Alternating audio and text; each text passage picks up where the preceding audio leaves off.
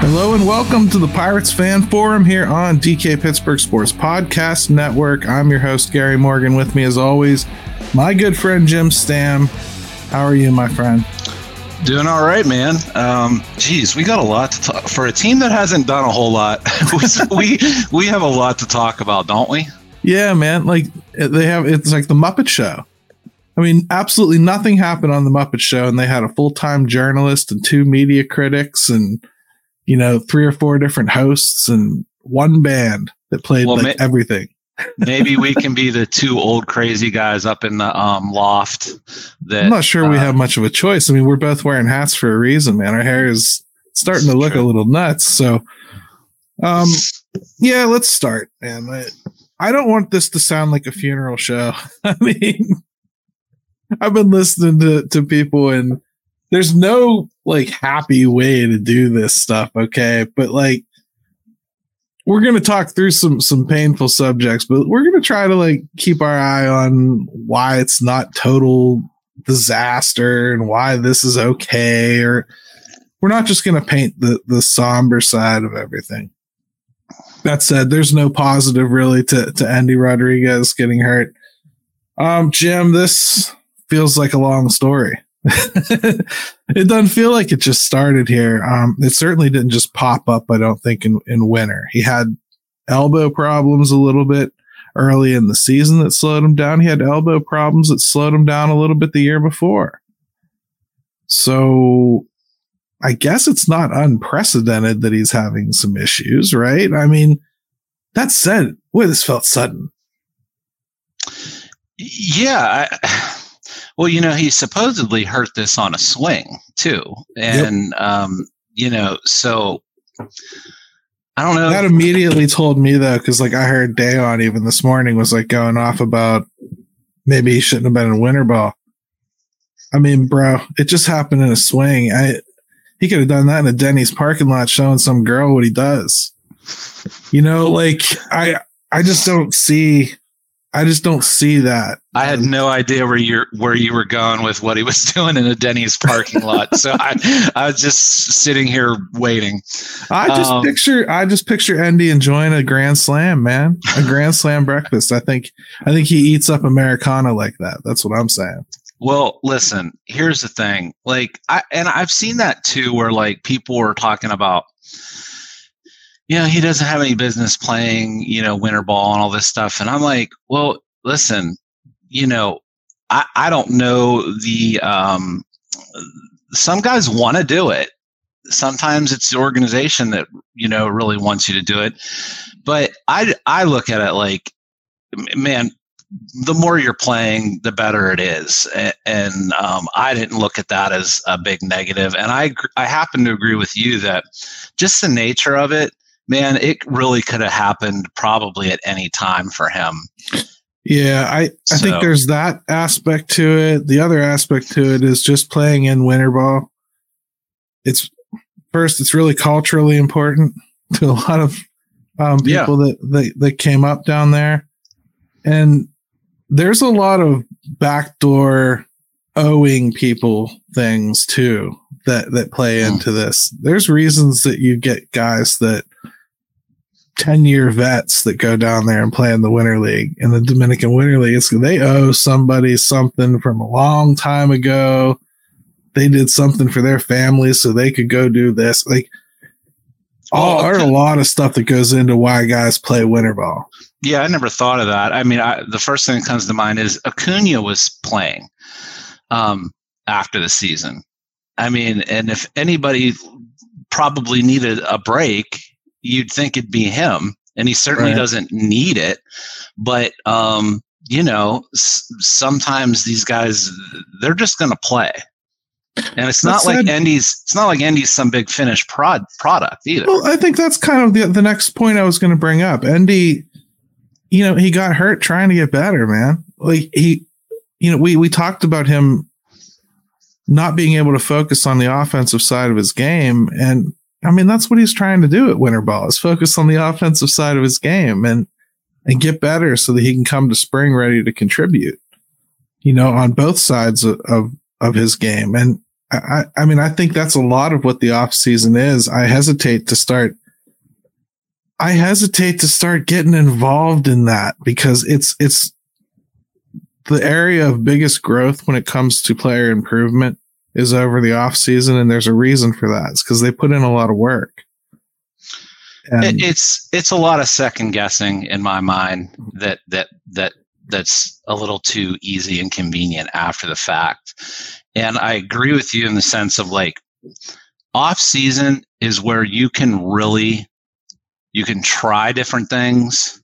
Right. You can sort through different things.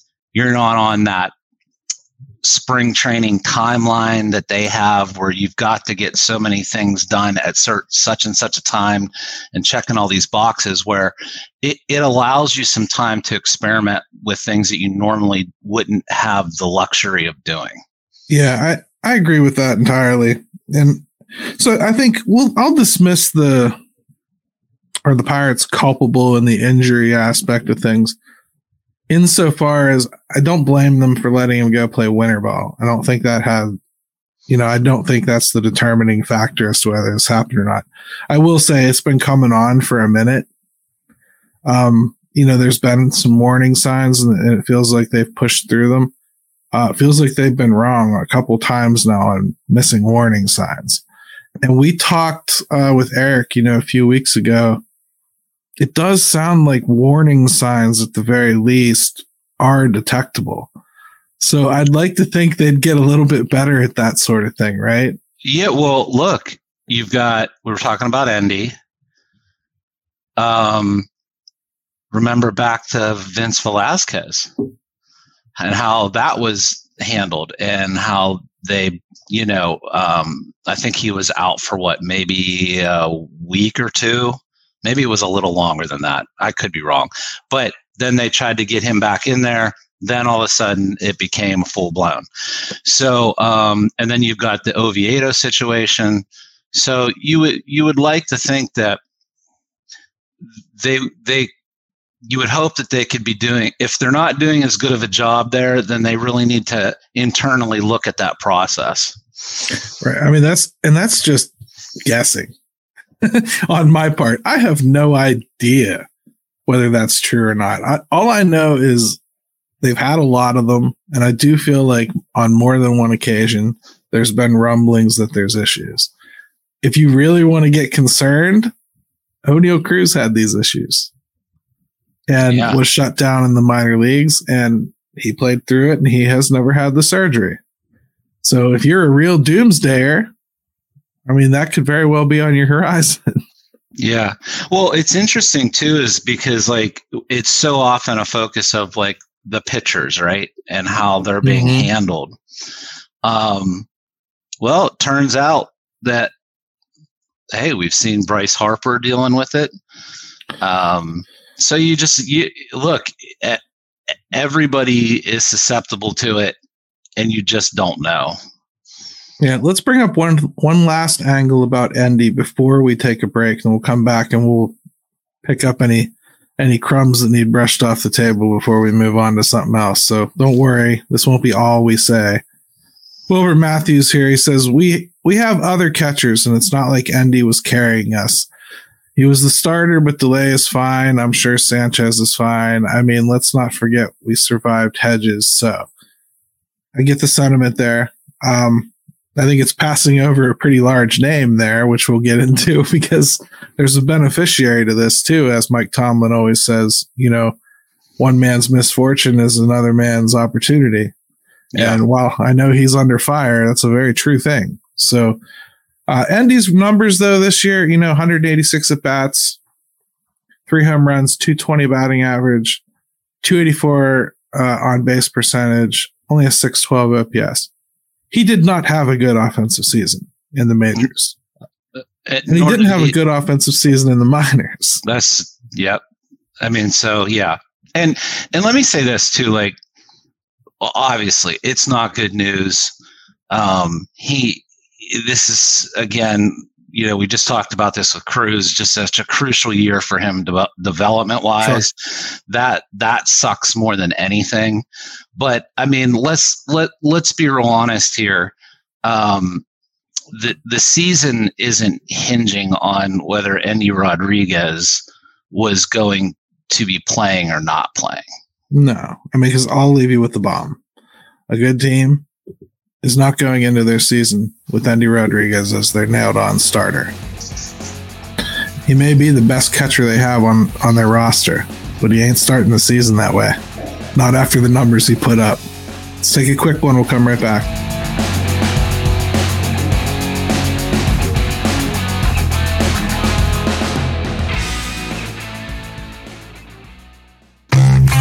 DK Pittsburgh Sports, we take pride in coverage that connects our city's fans to their favorite teams. Now, that connection's stronger than ever. Introducing our all new state of the art app. Find expert inside reporting and original podcasts. Check live box scores. Track the latest stats. Chat it up with our community of thousands of fans, all in one place. The new app from DK Pittsburgh Sports. Coverage that connects.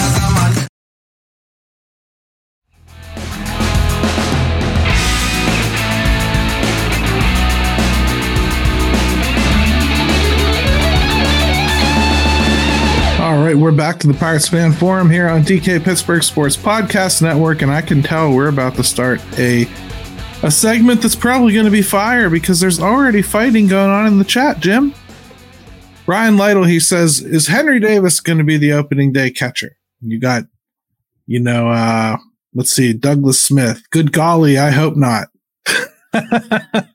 or Wilbert Matthews I'm in the minority who wants Davis to stay in right field, so I'm hoping you wouldn't notice that we did that he didn't mention him in his list before. Um, Doug thinks he can be a great right fielder. Uh, the team started saying that Henry Davis was going to be catching before last season ended. They really made a big deal that that was something they were going to pursue this offseason and they were going to bring him in as a catcher to try to win that spot. So they were already going to have a competition. I don't think those statements started as of November 13th. Do you, Jim? I think they were going on before that. Yeah, they were. Um, and I think it's easy to look back on and think that there was some big conspiracy, but I don't see that here. Um, I yeah, think yeah.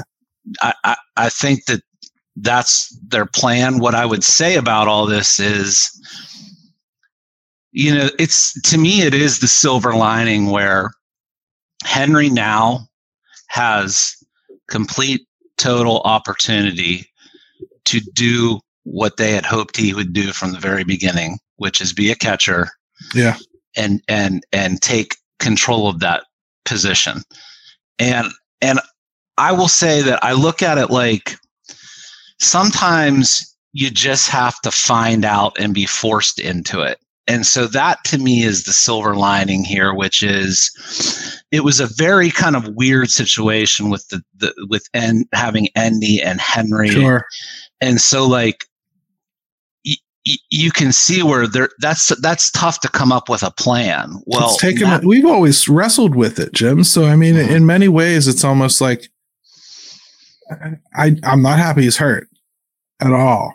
No, but it's nice to have a little clarity you need Henry now. Like, here's a great way of putting it. John Gorman, he says, I would have been fine seeing Henry in right field, but now you have to see what he can do at catcher with an extended look. I'm really hoping it works out there at catcher. And that's, that's, that's a great way to look at it because I could have gone either way. I could have been like, hey, just leave Endy back there. He's already looking like he's handling it defensively. Hopefully the bat comes along. Let's let Henry hit right field or DH or whatever. And and just not mess with the whole catcher thing. Let's let's stay out of that. But man, with this injury, even though the Pirates hadn't done a good job of selling me on it before, or like making me feel like they had a good plan of how they were going to go about it, I don't care. I mean, now I, I do think it, it's got to be Henry's job to lose. Yeah, and I'm just I'm of the mindset it's it's um it's now's now's as good a time as ever to find out. Um, I would not be shocked to see them start with three catchers though. I would not be shocked to see Ali Sanchez, Jason Delay, and Henry Davis all make this team. I I, I kind of expect that uh, at least initially, and um, you know, I, I, will say this: Henry Davis. Uh, it sounds like he's a guy that will readily accept a challenge like this. Um, boy, does he have a lot on his plate now, though. Um, well, let's talk about that a little bit because I think the impression that a lot of us have of Henry Davis as a catcher comes from the Pirates, you know, onboarding of him, right? They're the ones that showed us there was no reason to be confident in them, right? I, I mean, I wrote before, like, this is a team that willingly put Josh VanMeter behind the plate, albeit only for an inning. but once you've done that, I'm I don't understand how I'm supposed to buy that your one one pick who's caught all his life can't do it for a couple innings. And whatever they were trying to protect or hide, maybe it was an injury, maybe it was something wrong with his ankle and he couldn't squat like that, or who knows what they were trying to hide. You know, maybe his hand hurt too bad to make to, to be catching fastballs with that injury he had. Who knows what they're trying to hide? But their communication skills on this are what gave us the impression that this kid can't catch. He could catch in college. I've seen him catch in the minors. He no, he's not smooth. But you've already seen this offseason. He's leaked out several training videos on Instagram and whatnot. He, the technique looks like it's come along already. Getting great reports from the people that have worked with him this offseason that he's moving along defensively. I, I, I honestly think like let's just have an open mind and see what he does this offseason. Yeah. That, that's when he's supposed to learn. Well, and the thing is, you, you talk about the poor communication is, and then sometimes you just have to look at actions, and they they went out of their way at every turn to not give him an opportunity. Oh, no doubt. You know, yeah. like any chance that he could have had, they they passed on it. So um, they worked anything, harder to find opportunities for Drew Maggi to get a pinch hit than they did to get Henry an opportunity behind the plate. Yeah. So, I mean, whatever the reasoning is behind that, I, I will say this. We're probably assuming health is, is, is not in play, and with Henry, it, it's been an issue somewhat. We're finally just going to get some answers there, and I do think that that is that is the biggest benefit to this. You drafted him number one, you drafted yeah. him as a catcher. Well, now you're going to find out just how right or wrong that pick was. It's going to be strange here because this could go two ways, right? This could go, um, they get through the whole season. Henry ends up catching like three quarters of it. He hits well enough that, that you feel like, okay, you've answered the catching position. You probably at least finish this year feeling about Henry if he hits the way you feel about Endy you probably have a catcher. That's the way you'll probably look at it, right? Yeah. So then when Endy comes back from injury at the beginning of 2025, Lord willing, maybe he don't catch. Like this is how delicate this is because it, you're not going to bump your one one. You know, and maybe their mm-hmm. intention really and truly is to share that position. But this injury changes a whole lot because now Endy's going to be coming back into a team that's one whole year closer one whole decade of talent closer. And maybe that bat that had all that potential, well, maybe it now needs to show that it's ready after a year off. And he starts in the, you know what I mean? That's the, that's the catastrophic nature of an injury like this.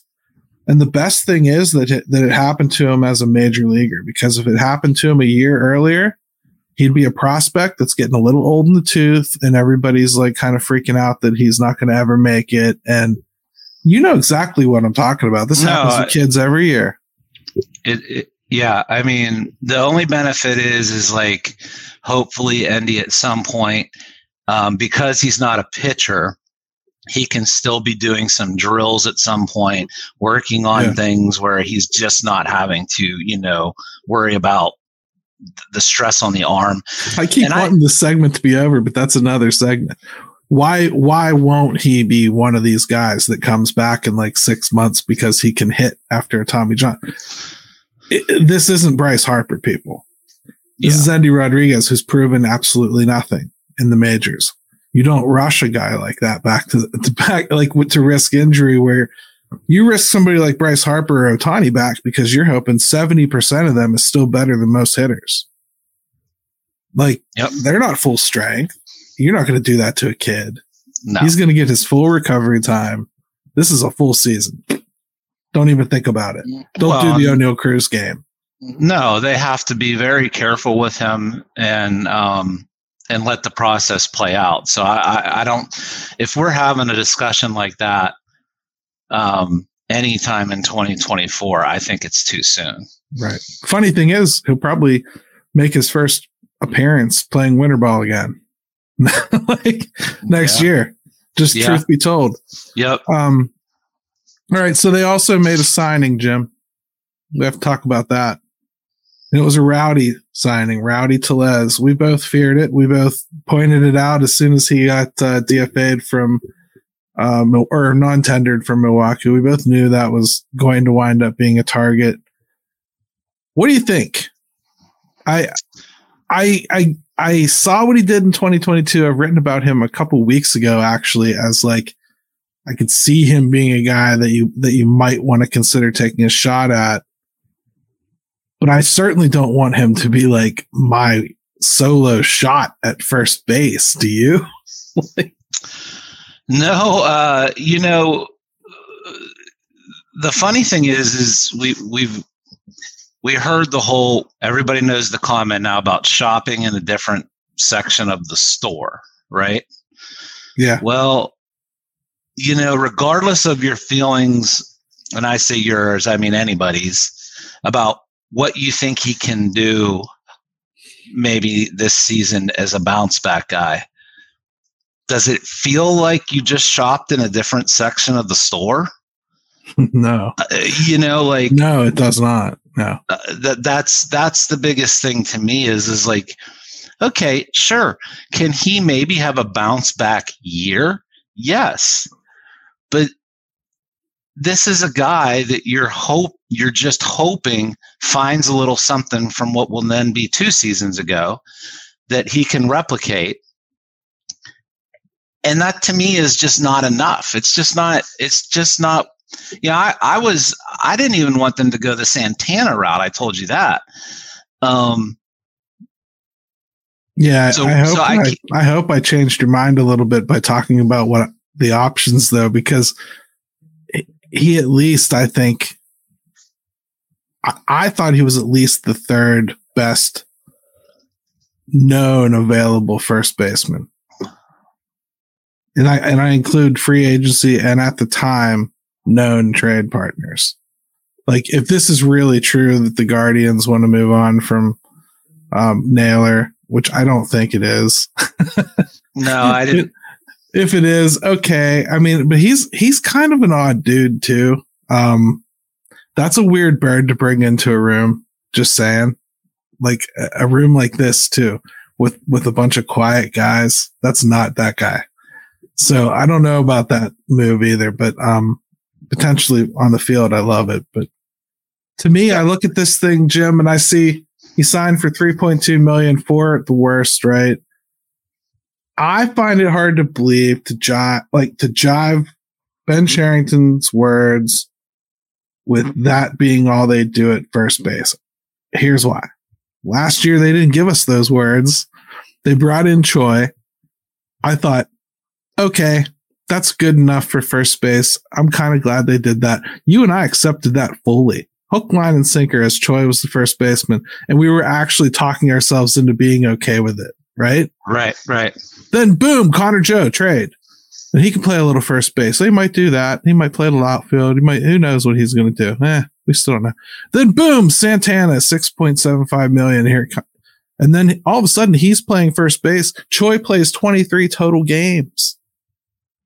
Like Jim, we don't know what they're doing here yet. Rowdy might be just a small part of what they're doing.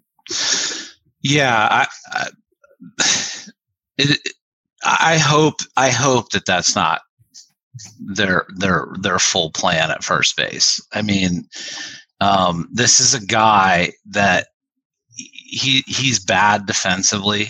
Uh, he, he he's not someone you're going to sit over there and play 150 games at first base. God, I hope not.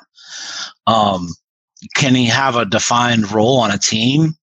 I suppose, but I can't look at him and say, well, that that box is checked because it certainly in my mind has not been.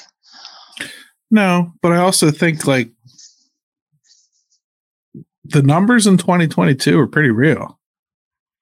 And last year you can at least say it was injury driven. To me, that's a $3 million swing at a guy that might be able to pop 25, 30 home runs in an exclusive platoon role. Man, that's not bad for me. I don't mind that. I don't even hate that as a platoon for for first base or catch. I don't mind just having that on my bench for three million. Like that's fine to me as a player, and I and I personally don't care if they cut him. That's not a lot of money to me. I know that that's not the way they'll think, but for me, mm-hmm. this is butt white money for a player that I think could give you real, real good results. So to me, that's a decent signing. Yeah, I guess like for me, like the power obviously is something that at least he provides that. Um, he he's like I said, like he's very poor at first base, so that that really worries me if he's got to play there for any length of time. Um, but really, it's the power, right? Because if you look across the board, uh, you know, three. He, even in that good year that he had in 2022 with 35 home runs, it's pretty much everything he does because even his on base percentage was 306. So right. like he he definitely is kind of a one trick pony guy and you do need those in major league baseball. I just don't want them to be depending on that because I don't know I don't know what this looks like.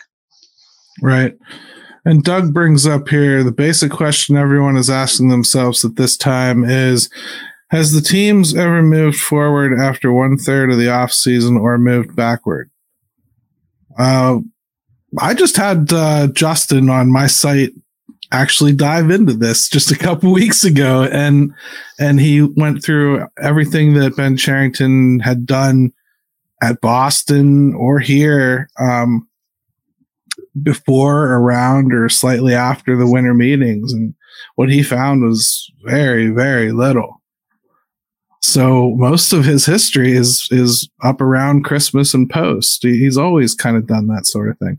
I also think we tried to warn everybody on this stuff, Jim. We said this was going to be trades this off season. We thought, and th- those just take longer. I'm sorry, they do. They t- and they take people landing free agencies to to shake other things free too. Well, everything has gotten pushed back. Everything sure. has been hinging on letting some things sort themselves out at the top of the market. You have a little bit of this um, uneasiness over around the game with the RSNs. You've got trades that you're probably trying to figure out where your best, you know, match is there. And so to me, and I said this even going into the winter meetings, don't be surprised if you don't see a lot of things happen. Yeah. Because there are just some years that that's how it goes. And I just think that if you look big picture, everything's been slow. Everything. Yeah, I th- and I think that's a fair way to look at it. And you're going to start to see other dominoes fall too. Yamamoto's the next big one, right? So Yamamoto will go to the Dodgers, as I ta- as I called almost two weeks ago, right around when I said, you know, Ohtani would go there. right. Um, well, I mean, I mean it, Yamamoto will go there. I wouldn't be surprised if they trade for Tyler Glasnow. And I would think that they'll probably, which the trades, who cares? You know, like anybody has that ability. If they if they want to do that, fine. Um, but they're building a super team, and they're definitely putting it in people's faces. And I think we need to talk about that a little bit, Jim because yeah. the whole Shohei situation, it's kind of shaken my core with baseball a little bit. I just feel like maybe we need to have a little bit of a, I don't know, baseball therapy session, if you will. You know? Fine, I'll I'll go downstairs and get the couch. Thing is, man, I don't feel like trying to try the case against Major League Baseball here with facts and and yelling and screaming about a salary cap and everything. I don't think it needs to be that complicated. I think it needs to be more just like, are we happy with this game? And like, even if that is fair, what happened with Ohtani out there and all that deferred money, even if that's completely legal, which it appears to be, does that sit well with you? Really, as a fan? Let's talk about it when we come back, man, because I think we got a lot to say. So I'm going to leave us plenty of bumper space for it. Yeah, yeah, we need it.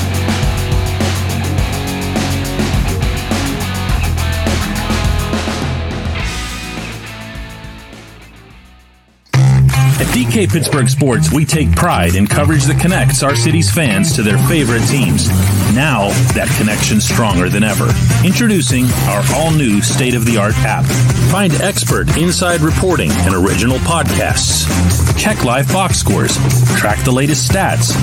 Chat it up with our community of thousands of fans, all in one place. The new app from DK Pittsburgh Sports. Coverage that connects.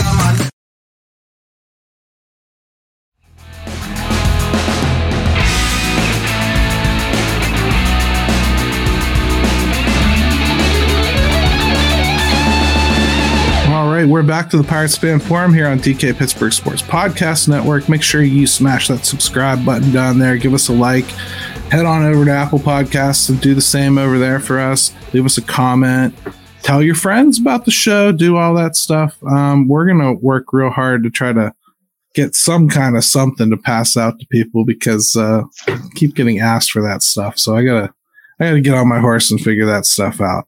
This Before is, we, this is, this is supposed to be your thing, Gary. You're. I know. I know. You're good into the PR type of thing. I know. I know. And next week, don't forget our Christmas show. Jim and I haven't entirely figured out when it's going to be because he's been playing single dad and he needs uh, mom to come home and tell him what his schedule is next week. I need her to save me to- completely and totally. So once we get that nailed down, I'll send out a notification on Twitter and Facebook, make sure everybody knows. Um, there's rumors going around that I'm going to sing Christmas Carol song parodies. Like, we'll see how that goes. I'm working on something too. I, listen, there's no singing going to happen, but I'm working on something. So well, it's going to be a good time, man. And I'm going to, I mean, I don't know about you, but I'm going to be dressing up. I'm getting lights behind me and everything. It's going to be a blast. We're going to wow. have a good time next week. So we'll let you know when that's going to be. Let's start with a question here before we get into this because we should wrap up the Pirates a little bit. Kevin says, do the Oviedo and Rodriguez injuries give the front office an excuse for their lack of activity this offseason. In other words, does 2024 look different now? Kevin, that's a great question. and one that people have posed directly to Ben Cherington and Travis Williams as recently as three days ago. Journalists have given them off ramp after off ramp here to back off. Right. They have. We've had injury to Oviedo. We've had a slow start to the winter. We've had Endy Rodriguez now goes down with the elbow surgery. Well, you know, all this stuff going on. They keep giving them a reason. They keep going, Hey, Ben, you still, you still planning on getting all those pictures and everything, right? And he goes, Oh yeah. Yeah. We're, we're in on everything. I'm looking all over the place, you fool. I mean, like Ben is he's right back at them. Travis Williams. Oh yeah, yeah. We're not changing a damn thing. Every where everything's on course, we're doing exactly whatever this run office puts together this year. You're going to know two things. One, they claim they're trying to win. And two, they must believe this is enough to win. So I think we're going to know one of two things at the end of next season these people are either wholly unqualified to do their job because they thought that was going to be a winner, or they bald faced lied to us and just flat out didn't do enough. It's really interesting because, like you said, they've given, they've had a chance to kind of start you know, well, you know, uh, these have been things that we couldn't have foreseen and so on and so they haven't they haven't deviated which for the pirates is weird in a, in a, in and of itself because you can kind of read between the lines and there just hasn't been that. So yeah. you know either either they're still going to have some things working this off season that will then make a little more sense as to why they're keep they keep saying that but all we have to go on is right now. Uh, right now, it's not looking like it makes a whole lot of sense. Let's see what this one says here from Daniel. They claim they're trying to win and then go out and bring in garbage players at the time. It is time to give up on Ben Cherington. I think so. Well, they're not going to give up on Ben Cherington, Daniel. This is Dan. This is his plan. And again, they claim they're trying to win. Well, the team he puts on the field needs to win then. If the GM says words like that, you talk about accountability. Well, most of the time, these, these front office execs, they're slithery. They don't allow themselves to get pinned down. They're smarter than that. They don't say things like, yes, we're out there trying to get two pitchers. They don't say specific numbers because they could fail and not get two pitchers.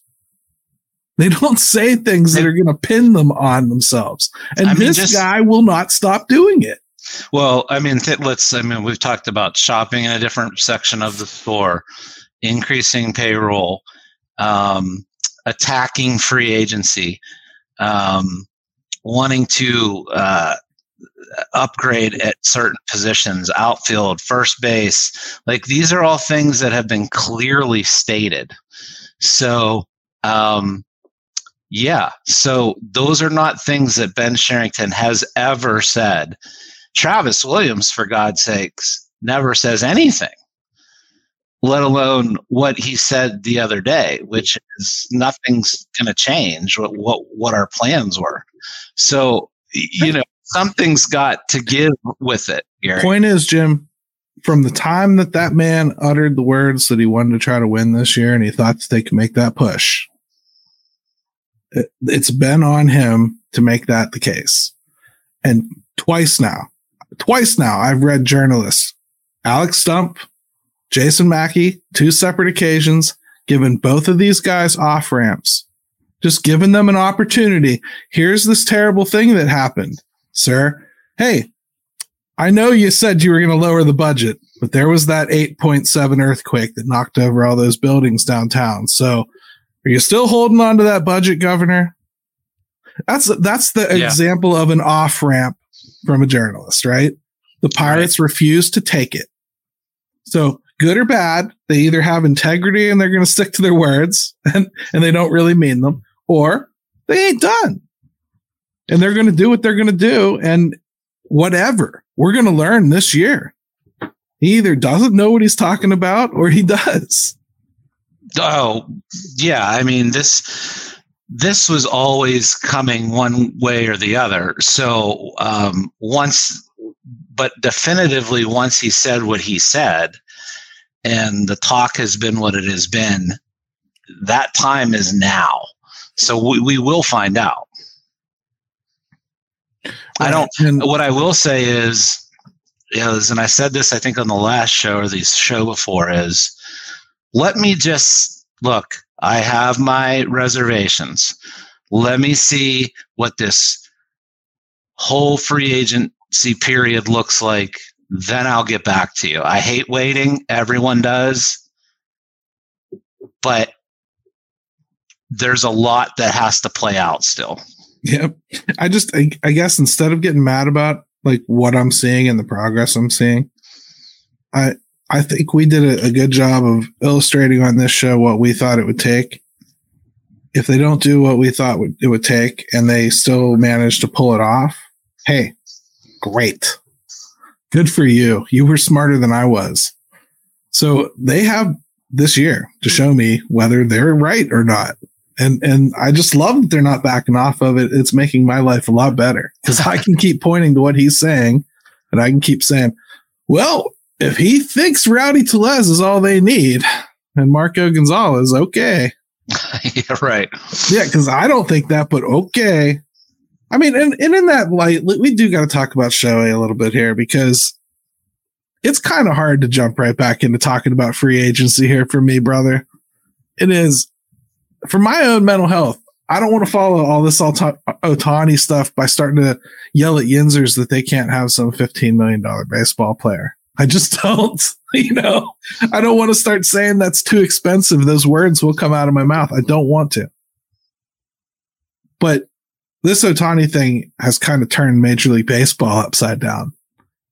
I, I saw comments from the Mets that they were planning on going pretty heavy in. And if the Dodgers land Yamamoto, because that's their number one target, if the Dodgers land Yamamoto, they might just be out this year. They, I mean, they literally said, why try? They're building a super team over there and we paid the tax last year. And isn't this an isn't this interesting to where if you have teams like the Mets, franchises like that, second guessing what they might do year to year, that to me speaks volumes about where the game is and the pitfalls that await it if even teams like the Mets start to get hesitant about what they're going to do. Because I got news for you. There's 20 some other teams under the Mets capabilities that are thinking way more than that about whether that, that, that it's worth, you know, throwing their hat in the ring financially. Right. And I mean, every, anything we say about the game financially here I want you to just get it out of your head that we're comparing Bob Nutting to it or counting Bob Nutting in it. He his market limits him. It does, but he limits him more than than the market. Okay. one one thousand percent. So it's not as though he's off the hook or anything. But there are things like that he couldn't do. Like this Shohei Ohtani thing the, it's seven hundred million dollars. There's other incentives in there, like he gets some kind of a a booth at, at Dodger Stadium, and he gets uh, some charity donation or some some something like that. And he's deferred all of it. We don't, again, we don't need exact numbers, but he, he's deferred all of it until after he's done playing. So for the next ten years, he's going to get paid two million dollars a year from the Dodgers. All of the rest of it goes off and doesn't start getting paid to him until the year after he retires for 10 years after 68 million per year roughly throw in all the incentive crap the dodgers can do that because they're owned by a hedge fund and the way major league baseball changed the rules on on these deferments because they saw this as being a problem a while ago is to make it semi impossible to do for something silly like this. So if they're deferring $680 million on the second year of this contract, they have to show it in an account. like they've got that money. Yeah. All of it, all $680 million have to be in an account. And then the day after it, they can yank it all back out and do whatever they want with it. Yep. They're an investment firm. so they own investments all over. They'll make the money out of that money. They won't spend a dime on Ohtani. They, they will, they will completely not spend a dime on, there are no other owners that could do this. Not even Steve Cohen. And, and that's just a fact. It is. I mean, nationally, writers are even saying that. Yeah. That's a, it, that's a game changer. I mean, it's the ultimate hack, right? I mean, like you are just, it's just this. And they're only going to pay $44 million worth of the tax money back into the system. Right. So they they get out of all that. I mean, say what you want about what Cohen did last year with the Mets, like spending from his own personal wealth, which we've directly told you owners don't do. And they, they did it in San Diego, and that poor man passed without ever seeing the fruits of it. And you saw Steve Cohen do it. A fan bought a team is what happened.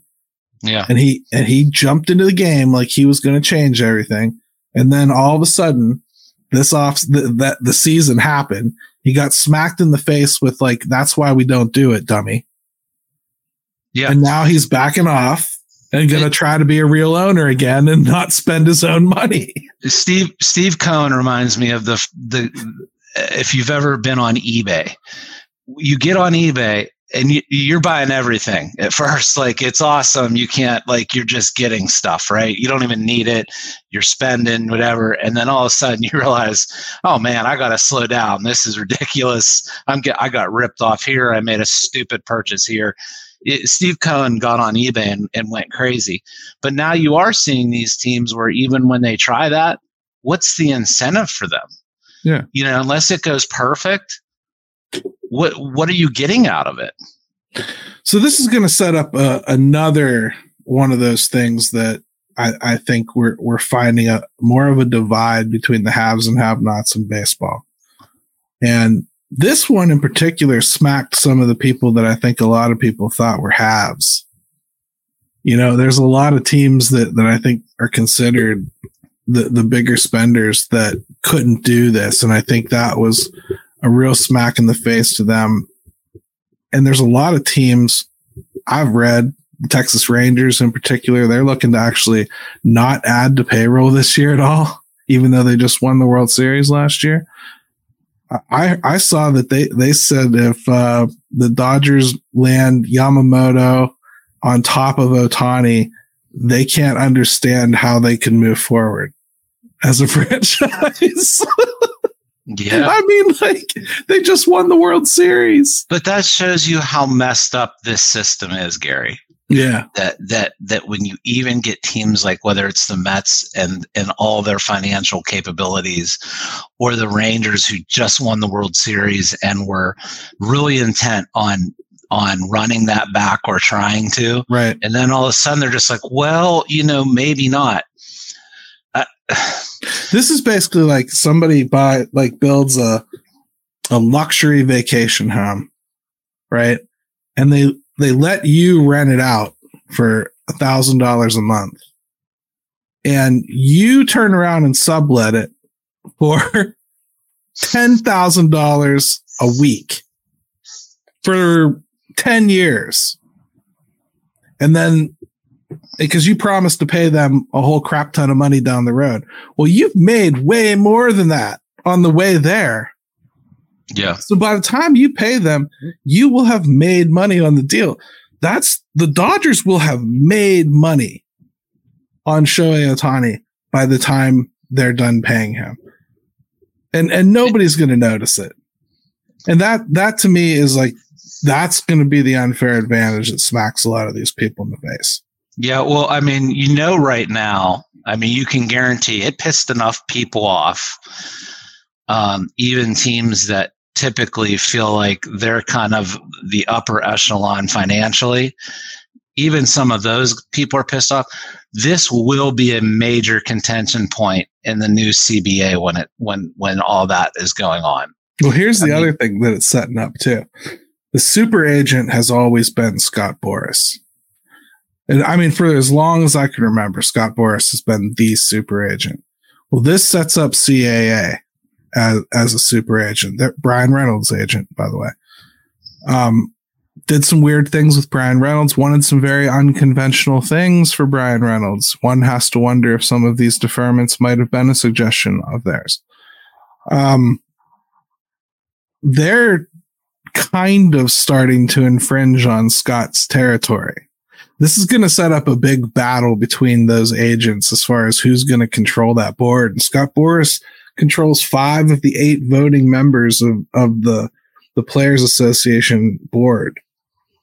And you can see CAA trying to swipe a few of those and, and balance the scales because one of them is going to come out as the super agent. And Scott Boras hates deferrals. Well, it sounds to me like teams are sure going to love them. Uh, you know, and and deferrals aren't new. It's just this was like This off- is an insane amount. Yeah, this was deferral. like off the charts. No one had even uh, contemplated. I don't think this type of scenario. Um, I, I will say what's interesting, Gary, and I, I, I don't know the answer to this. Yeah, this, what is it? Is it 2026? Is the 2026, the CBA expires. CBA 2027 expires. is the new one. Yeah. So, okay, let's say that this is a major, um, you know, topic, and teams want reform. Yep. And well, how does that work when you've got someone? I mean, are they grandfathered in?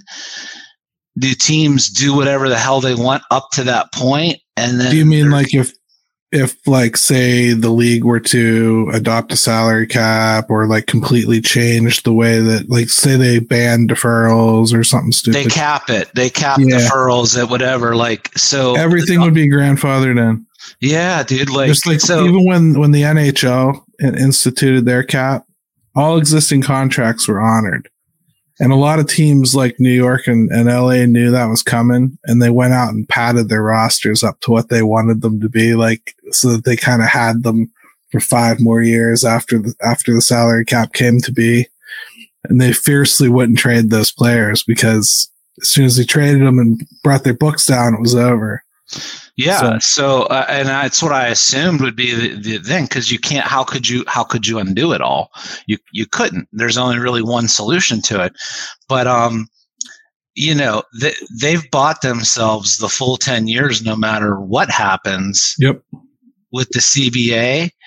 And I just look at it like it's just frustrating because we already know the Pirates hurt themselves more than anybody else hurts them from a uh, you know what can they be doing standpoint. But the more you see how this game is set up i will say you can see why a lot of teams and a lot of owners they're just not gonna they're just not going to uh, expose themselves to this kind of situation. They'll take the guaranteed money if I really wanted an opportunity to win here in Pittsburgh, like if I was the GM, Bob Nutting was my owner. I understand the limitations that come that come with that. If you asked me, first of all, I wouldn't listen to a single fan because fans would hate me. Fans would absolutely hate me as their GM because I would have absolutely no emotion whatsoever about anything I did. I really wouldn't because I'd mercilessly want to win and I want to create an organization that just wants nothing more than next year to be better than we were this year. That's it. Mm-hmm. And I would trade people and I would draft people and I would sign people internally, but I would never play on the free agent market. Never. Ever. Unless I absolutely had to. I would be Tampa. That's what I would do. It brings constant winning. It doesn't bring a championship yet, but it brings constant winning. And, and in this market, it's the best you're going to get. Sorry. It's just the best you're going to get.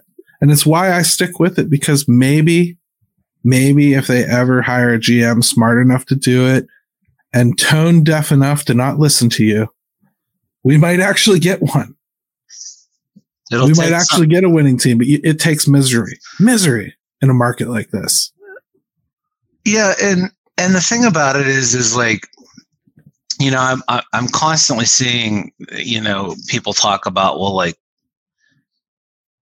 complaining that the pirates could do this and they could they could do this they just choose not to and whatever you know it to me it's like it's like complaining about a problem well what's your solution to that do you have a solution if not then then then then what are we doing here i mean you know what the solution is you The just don't want to say the it Solution is get a new owner, right? And you can get a new owner, and then again, you you would do better. You would have somebody that would probably spend a little bit more money, but I mean a little bit more money.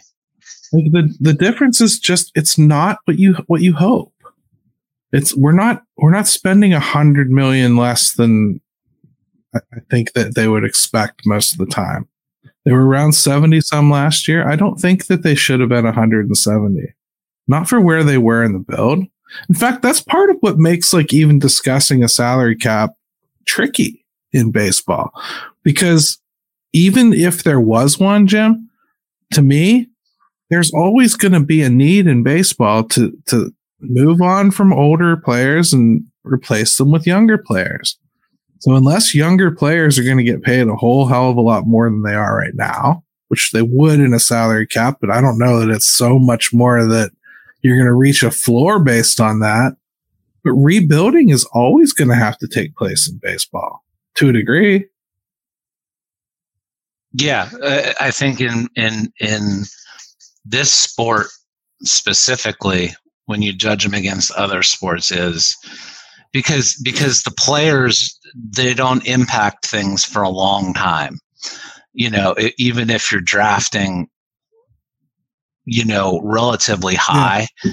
there's a real long term investment that has to go on with baseball players. You, you know, unless it's just the rare case of somebody being super young and dynamic and they force their way on. But there's a lot that's a long process. And it is, and it always takes some kind of a down, you know, and I and I just think like that's something that that we shouldn't lose sight of because when we talk about salary caps, well, there would be salary floors as well, which means you're probably going to have teams fielding really bad players making way too much money sometimes, like because you have to fill a salary cap, or you're going to have some 40 year old guy sitting on your bench making $15 million, you know, in baseball just because I think it, to transfer over to the youth, it's going to be difficult. Um, if that's, if that kind of system is in place. So I don't, I don't sit here and go like, yeah, salary cap's a magic wand, go get it done. I think, I think it's got some caveats in baseball that make it difficult to, to just implement something like that over the top of what's here. No, yeah, like there are a ton of questions about how you could implement it and how that all looks. I would take it in a heartbeat over this situation that we've got now. And back to the point that I made earlier, which is when you've got big teams now contemplating how much they want to go into this, that's a problem for baseball. It it, right. it, it 100% is is that if you've got the teams in the top third that are thinking it's too too rich for my blood right. uh geez that that is something they have to have to address gary. They have to. It's funny because it's basically the dodgers saying catch me if you can right? They're they're going to do whatever they're going to do they figured this out they're the first ones to do it. Hey, I guess I'd love to believe that it's just Shohei's idea. but I don't I don't know that I 100% buy that. First of all, Jim, you and I, you know, we, we both have been like reading a lot of the same things and listening to some of the same things. So it's our understanding that there is nobody but LA that could do this, right? I mean, that's what we've heard and read. So the fact that like Toronto was this involved the whole time, boy, what a shitty thing to do to a market like that. Because Toronto, eh, first of all, very, very large Japanese contingent in Toronto, in case you don't know that. Th- that team 100% was ready to do whatever they had to do. Right? Yeah. So were the Giants. Yeah, the Giants claimed to have accepted these terms. So mm-hmm. now that's fine, but like again, I don't necessarily, at least from what I understand right now, think the Giants could have done this. So I mean, maybe I'm mistaken in that, but it sounds to me like that would be a very difficult lift for them. The the the fact that this gets into a whole nother category of all this is is like essentially when you're letting like multi billion dollar corporations, entities, own teams, boy, are you opening up another whole can of worms with that. I don't think it was ever. it's just going the way of all business. And I don't know if if I care about who owns them, but like doing that with no break, like there's nothing to stop them from just basically stomping ants and and or using magnifying glass and and burning ants all over the league. Mm-hmm. There's not there's no mechanism to stop that right now. I th- and I do believe Major League Baseball thought they were stopping it with that with the last rule change. So this is a a thumb in the nose of the league. I would imagine that the players union thinks it's cool um, because it probably affords more money to be spent on players this year. Right. Yeah. I don't know how they'll feel 10 years from I, now, but then again, I don't think LA is going to pay for this. That's that's the thing is like everything is like short-sighted with this is oh great it's more money for other guys right now there nobody cares about the ramifications of that that's down the road we'll deal with that when it comes you know I just people love to to like they want to discount the salary cap, salary floor argument in baseball because of the parity, right? On field. yeah. You know, that's such a small part of this equation to me because there are other things with it as like do you want a team to try to behave normally and keep star players? Do you want guys to end up ever being in your Hall of Fame or making the Hall of Fame and playing for a team for 10 years that's a star? Do you want just the normal things that you should be associated with having a professional franchise. And the way baseball is set up is sure maybe you can compete and get lucky and do it and you know by hook or by crook or smoke and mirrors but you're never going to have all the stuff. One it's a tough it's a tough road even if you did it and then you're going to dump it all anyway because you can't compete with keeping these types of guys and having the things that come along with that. It's just a real do you understand what I'm saying? Like it's a real yes. distorted version of of of being a fan of a team in in that regard. And so forget the parody part of it. There's the, it's way more there's way more to it than that, Gary. There is. And and we've talked about that stuff. Like I'll who won't enjoy watching, you know, the the peon kid pirates you know, taking on the Dodgers at, at PNC Park with Shohei Ohtani and taking two out of three from them with a th- like a, a, quarter of the payroll or something. You know, like sure people people will love that stuff, and it's not as though I I can't appreciate it, but like at some point, I guess like the thinner you make that that shot that I have to make to to win, the less chance there is it's going to happen, the more that has to go right for that opportunity to ever take place, the harder it is to invest every year. The energy that it takes to actually follow a baseball team, at least as deeply as I do. I and I think like that kind of really deep connection with a team and following them that closely, that's what builds fan bases. It really is. That that's what makes a community around a baseball team. And when when you take the ability to actually win off the table, it's and it's happening to too many teams. It's one thing if it was just the Pirates and like three other teams, you know? Right. Because you could say contract, you know? If you watch European soccer, I don't know if you do, Jim. But I do not. I've had occasion to watch European soccer, you know, and I have a lot of friends that like it. And then I, I've never understood the whole thing about relegation, you know, because it, it's basically like you, you can't win a championship. What, what is the sense in even having a team, you know, right? What is, why is there a team in Nottingham? They're never going to win a championship. They're not even in the same freaking league. You know, when they play when they play somebody like uh, Liverpool, well, they're going to get their butts kicked, and they and they couldn't win if they beat them. It doesn't matter because they're relegated. They're in a, a separate league. Major League Baseball doesn't have that, but they might as well. because well, it's serving as as yeah, it's just the de facto serving as as yeah the Harlem Globetrotters and the Washington Generals. They need you, you know? know? for the day to day competition of putting on a league, but they don't need you trying to win. I mean, listen to all the people in baseball that openly came out and said how great this was for the game, right? The, uh, he's finally with the Dodgers. They, people even talked about like, oh, and having Shohei in the LA market.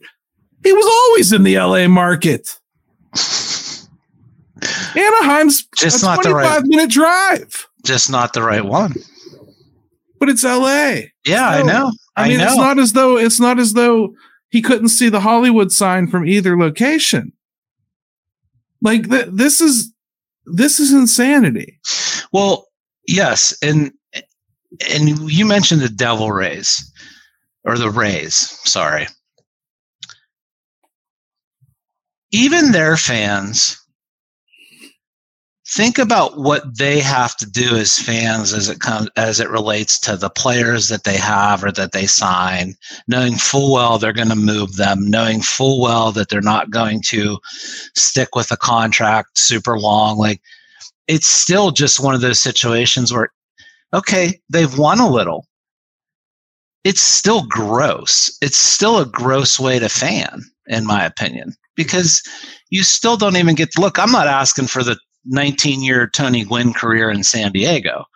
But you know, we're talking about after three years, it's time. It's time. We're gonna we're gonna move in a different direction because Arozarena is a great example right now. Blake Snell is a perfect example. I mean, like we could go on and on, and it's just only LA gets to have that, right? You can only enjoy a guy for ten years. Yeah, or you get the teams that pop up every once in a while and decide they're going to spend, like uh, Boston every once in a while will go, oh, we're going to spend this year. And every once in a while, San Francisco, ah, oh, we're going to spend this year. Every once in a while, the Cardinals go, ah, oh, we're going to really blow it out this year, right? Yeah. There's some teams that do that. Those are the teams that win the championships but aren't perennially in it, right? Then you got right. the teams that, that spend all the time. Yankees are always up there, suck in the playoffs. That's their own stupid fault. The Dodgers, been up there forever, suck in the playoffs. It's their own fault. Like, I, there's, it's not my fault you're not winning World Series, but you're getting invited to the dance every time. Don't you understand? Like, why the ugly girls are getting upset? and don't you understand? There's a lot more ugly girls than there are good looking ones at this point. And what do you do when, when the LA Dodgers get full and the New York Yankees get full? Where do where do all these other free agents go?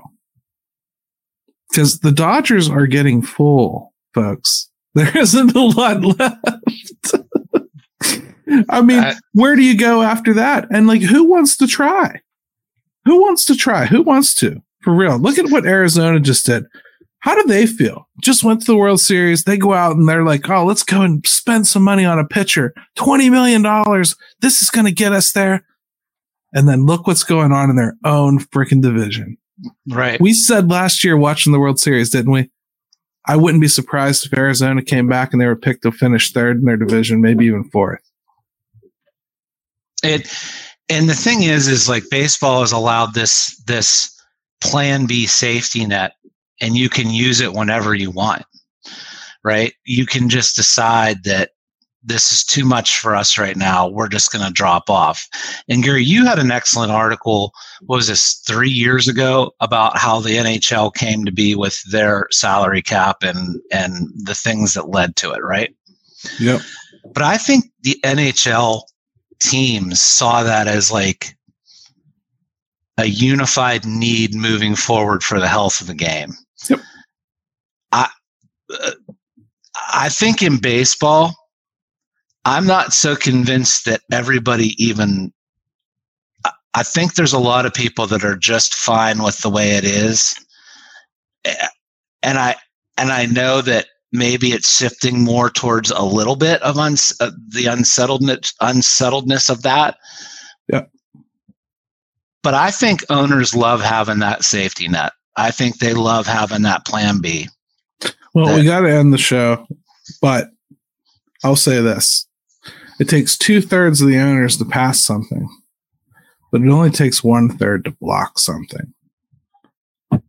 And when you have this many teams angry about a few things that are going on in the league right now and a few more that feel like they can't be competitive, they're going to band together. And the Yankees are already in this alliance, by the way. like, it's not as though this is all small teams that are starting to realize, like, hey, what are we doing here? Um, I I really think like there should be some change on the horizon. I don't know if 2027 is going to be that, but I know we're going to lose baseball when it does happen. And I also know that what the owner, what the players want, doesn't matter, hasn't mattered, won't matter. Um, if this ever comes to a salary cap, it'll because the owners decided it's going to happen, and the game is going to get locked down for as long as it takes. Period. Well, and that's why, like, the more we keep talking about what the Dodgers did here, right, and what the Pirates are not doing here in in, in this market, so much of this is tied to like these money TV deals, and if those continue to disintegrate, yep. You want to talk about the rich eating the rich? Yes. That is when that is when you will see it because that's when panic sets in. That's like if that keeps going downhill the way I think it will, that's their best bet to really have something happen. For I us agree, to have Jim. something happen. I agree, and I think it's going to be messy. And we should mention before we jump off here, um, happy trails to Robby Incmikoski. I heard he's leaving um, the Pirates broadcast, and the Pirates do have a new home. They have jumped on with the Penguins over at Pittsburgh Sportsnet. Sounds like most of the same cast of characters are coming back. Maybe Steven Brault too, which is pretty cool. I think he'll do really well.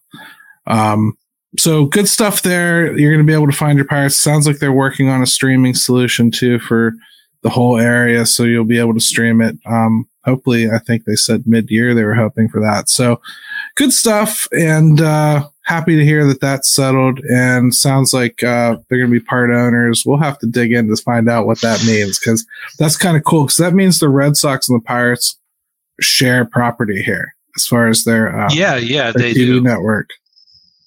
There's We're a- sister and- and- cities, so hey, why not? Yeah, and this isn't like a long term deal from what I understand. So like a lot can happen there too. I think they're keeping their options open in case things change with Major League Baseball, and I think that's wise because, like we were talking about, 2027, I I see a lot of this TV stuff coming to a head then too, and none of that salary reform or um, revenue stream reform stuff can happen until Major League Baseball figures out their TV. It's it's a lot of games to handle, and we'll talk about it maybe more next week. I'll I'll see if I can get us. Yeah. well, maybe not next week. We're gonna have fun next week. The week after that, we'll do something. yeah, we won't we won't do that to people uh, during a, uh, a Christmas special. But yeah, right. yeah, no. At some point, though, listen, it is something we're going to have to dive into a little bit more. All right, everybody. Hey, thank you so much, Ben. Take it away for you watching on video. I will say it. Let's go, Bucs. Let's go, Bucs!